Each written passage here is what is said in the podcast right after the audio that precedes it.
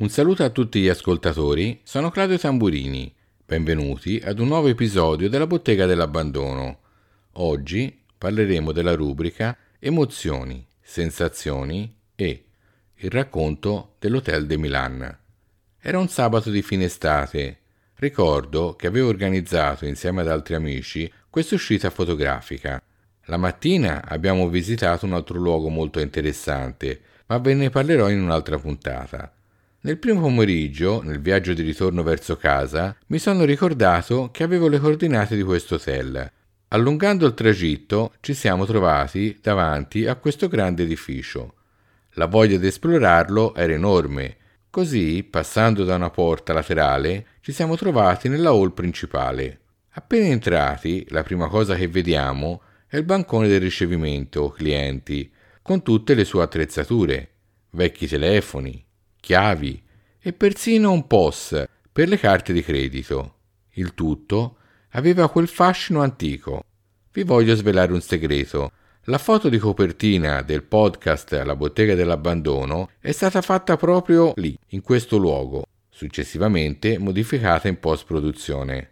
Di fronte alla hall era situata la sala dove si trovava il banco del bar, in un ampio salone, dove gli ospiti potevano sorseggiare caffè e bevande, scambiandosi, come si dice a Firenze, delle sciaccole.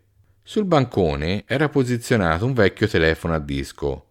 È stato davvero un'emozione rivederlo, perché quel modello ha accompagnato i ricordi della mia infanzia. Inoltre si trovavano anche delle bottiglie e bicchieri, ormai impolverati. Purtroppo questa sala era totalmente buia, perché sono state murate le finestre. Ritornando nella hall, sulla sinistra, sono entrato nel grande salone, con le tende tipo a vela al soffitto, moquette sul pavimento, muri e soffitti stuccati. Vi garantisco che è stata davvero un'emozione vedere quel grande salone. Molto probabilmente era usato come sala da ballo o per i ricevimenti. Salendo ai piani superiori, come in ogni albergo che si rispetti, troviamo le camere. I corridoi anch'essi erano stuccati, in maniera più sobria, e impreziositi da moquette.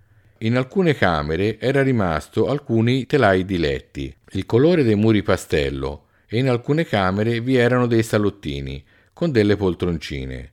Una cosa che mi ha incuriosito è stato il prototipo del citofono, ovvero dalla camera, premendo un pulsante, situato sul comodino, fuori dalla porta della camera stessa si accendeva una luce e contemporaneamente su un pannello numerato nella hall, così che il portiere veniva avvisato e lui stesso provvedeva ad avvertire la cameriera al piano che quella camera aveva necessità di assistenza.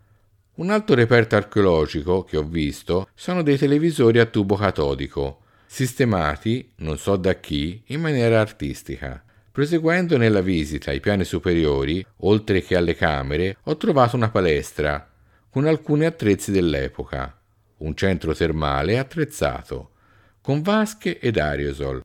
Il tempo trascorreva e ci siamo resi conto che dovevamo rientrare. Siamo scesi fino alle cucine e lì abbiamo trovato una cucina che per l'epoca era super attrezzata e tecnologicamente all'avanguardia. Ma il tempo e alcuni vandali di passaggio avevano creato un gran caos in questo luogo. Nell'uscire abbiamo dato un'occhiata sul fronte della struttura, che definirei imponente e meravigliosa. Nel parco, poco più avanti, abbiamo scorto la piscina e il vecchio bancone del bar all'aperto, ma un temporale estivo ci ha fatto abbandonare in maniera frettolosa questo luogo. A parte il finale, definirei una visita molto interessante ed emozionante.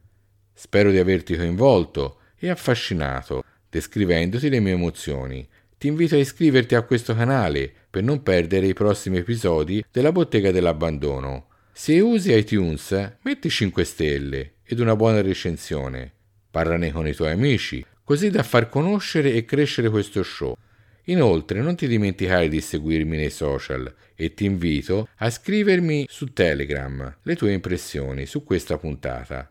Dimenticavo, su Telegram mi trovi come chat della bottega dell'abbandono Troverai i link nelle note dell'episodio.